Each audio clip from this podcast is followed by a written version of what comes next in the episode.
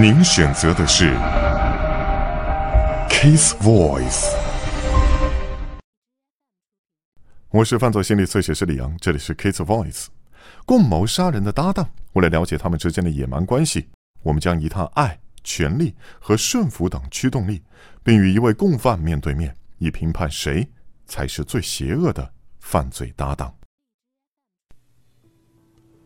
媒体将他们取名为肯与芭比，他们是俊男美女，举行了童话般的婚礼。他们俩看起来一点都不像强暴犯和杀人犯，他们的被害人令人难以想象。为了对保罗·伯纳多和卡拉和摩卡进行侧写，我必须回溯他们对各自的过去。保罗·伯纳多从很小就学会憎恨，进而塑造了他的一生。1964年多伦多，保罗·伯纳多因婚外情而诞生。保罗还是青少年时，母亲常咒骂他是杂种。他的继父据说是一个偷窥狂。他有恋童癖，曾因猥亵小女孩而被定罪。在一个充满受害者的家中成长，伯纳多似乎是刻意选择成为受害者。大学时，伯纳多涉及一连串的虐待关系。他开始沉迷于重度性虐待。他幻想创造一个处女农场，所有人任他宰割。他俊俏，而且一心追求完美的体态，很清楚自己能够吸引女人。深受电视传道人和政客技巧的影响，他在墙上贴满振奋人心的标语。他选择了能够显露其权威的事业，在富有盛名的大公司做生意。因内心深植的支配欲望，伯纳多将他的病态经历专注于压制他人。手握自信和成功等武器，他准备好找一位心甘情愿的犯罪搭档。回顾卡拉和摩卡的生平，没有什么迹象暗示他会变成帮凶。他和保罗不同，生长在充满关爱支持的劳动阶级家庭，是3个孩子中的长女，没有任何受虐的历史。他受人欢迎，而且讨人喜爱，同时梦想着成为兽医。在他的过去中，没有半点迹象暗示卡拉和摩卡能够犯下这种滔天大罪。但很明显的是，从他认识保罗·伯纳多那一刻起，他就愿意为他犯下恶行。1987年多伦多，卡拉和摩卡在一家饭店的讨论会中认识了保罗·伯纳多。当天他就引诱他，从此展开了恋情。他对保罗迷恋不已，写了数百封信。亲爱的保罗，我无可救药地爱上了你，你就像是美梦成真。保罗要求虐待式的性爱，他告诉他应该穿什么，该吃什么，该如何表现，不能对保罗回嘴。和保罗在一起要永远保持笑容，要当保罗完美的女朋友。他写下他所有的清单，记住自己很笨，记住自己很丑，记住自己很胖。保罗强迫他睡地板，据说还用手电筒打他。保罗在测试他愿意为自己做到什么地步。事实证明，他愿意犯下恶行时，就导致了凌虐行为。保罗·伯纳多问他，如果自己是强暴犯，他如何感想？他只回答了一个字：酷。1987年到1990年间，保罗·伯纳多在邻近地区强暴了13名女子。他跟踪她们，藏身树丛间，并在公交站攻击她们。卡拉不仅知情，最后还协助他。在保罗扭曲的世界中，卡拉是最完美的搭档，只有一件事除外：她不是处女。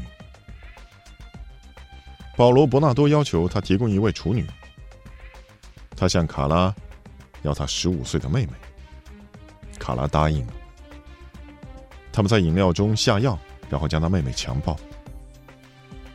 卡拉的妹妹在昏迷状态中被自己的呕吐物噎死，于圣诞夜的早上。警方认定她是意外死亡，没有人发现她遭到强暴。她死亡的悲剧成了这对情侣的转捩点，他们尝到共同谋杀的滋味，并将彼此更紧密的相拥。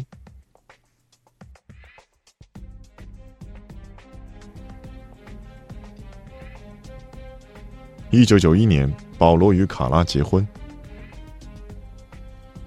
同一天，渔民发现了骇人的事情。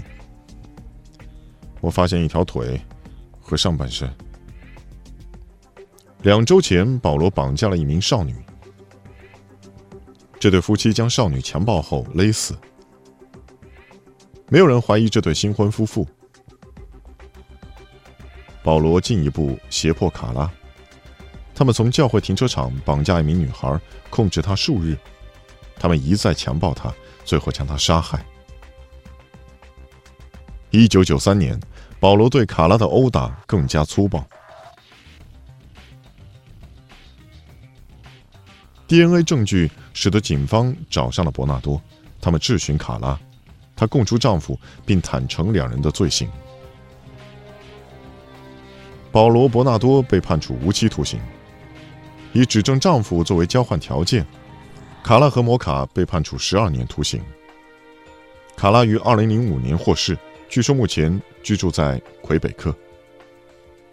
虽然他们一同犯罪，但是对我而言，保罗和卡拉的邪恶程度并不相同。我考量了他诸多杀人的因素。虽然保罗童年时遭到虐待，但是他以自我为中心又自恋，他日渐沉迷于权威和权力，终于导致连环虐待与谋杀。这些因素使得他位于邪恶程度的最顶端。保罗·伯纳多是当代最邪恶的性犯罪连环杀手。30年前的一桩罪行与恶名昭著的肯与巴比杀手档有许多相同之处。伊恩·布瑞迪与麦拉·辛德雷的爱导致了暴力邪恶的凶行，他们是英国史上最邪恶的情侣档。1965年，英格兰曼彻斯特，麦拉·辛德雷的妹夫去他家里玩，他目睹麦拉的男友伊恩·布瑞迪用斧头将一名男孩砍死。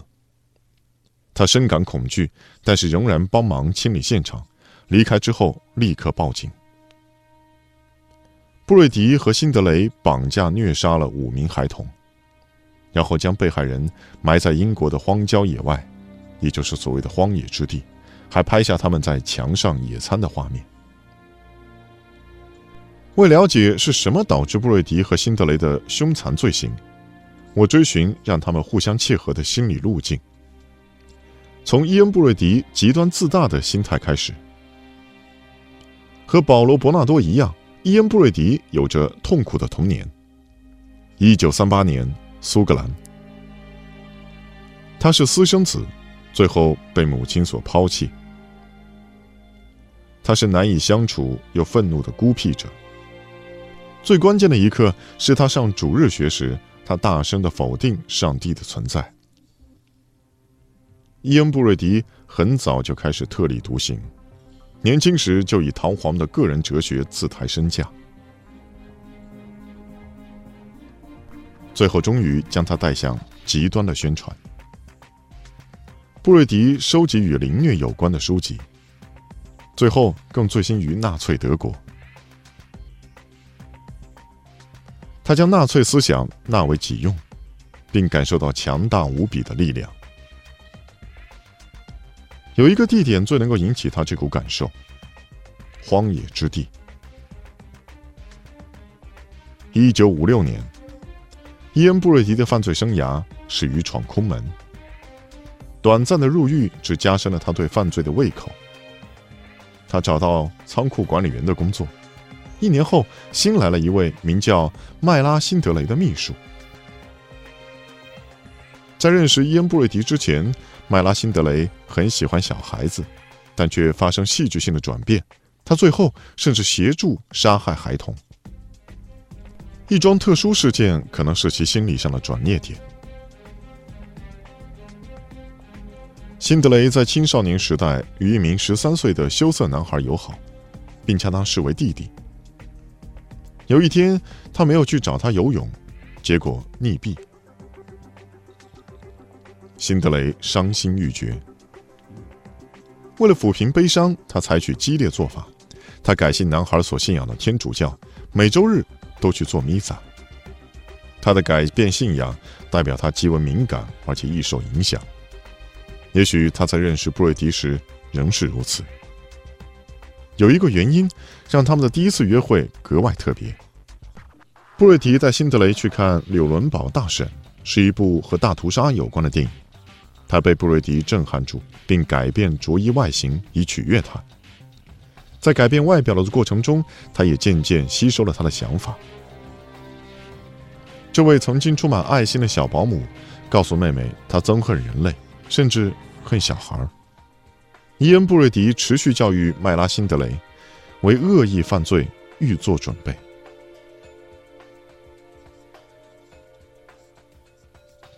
我正在调查是什么让伊恩·布瑞迪和麦拉·辛德雷犯下令人发指的罪行。伊恩·布瑞迪非常有说服力，又能言善辩。他崇敬纳粹思想，并对易受影响的女友洗脑。他说服她，罪恶能丰富人类的存在。他们最后所做的事却自相矛盾。1963年，布瑞迪和辛德雷拐骗了第一位被害人，他们相中一位16岁的女孩。辛德雷说他丢了一只手套，如果女孩愿意帮忙找，就送她唱片当作谢礼。他们把她载到荒野之地，他们在那里割开她的喉咙，再将她埋在浅墓中。布瑞迪和辛德雷又再绑架虐杀了4名孩童，他们将被害人埋在荒野之地，并拍下他们在坟上野餐的画面。我是犯罪心理侧写师李阳，这里是 Case Voice。 你可以在新浪微博、微信公众号搜索侧写师李阳，也可以在你所在的视频网站或者是网络电台的频道进行订阅，那么可以关注到我们最新的更新。感谢你的关注，谢谢。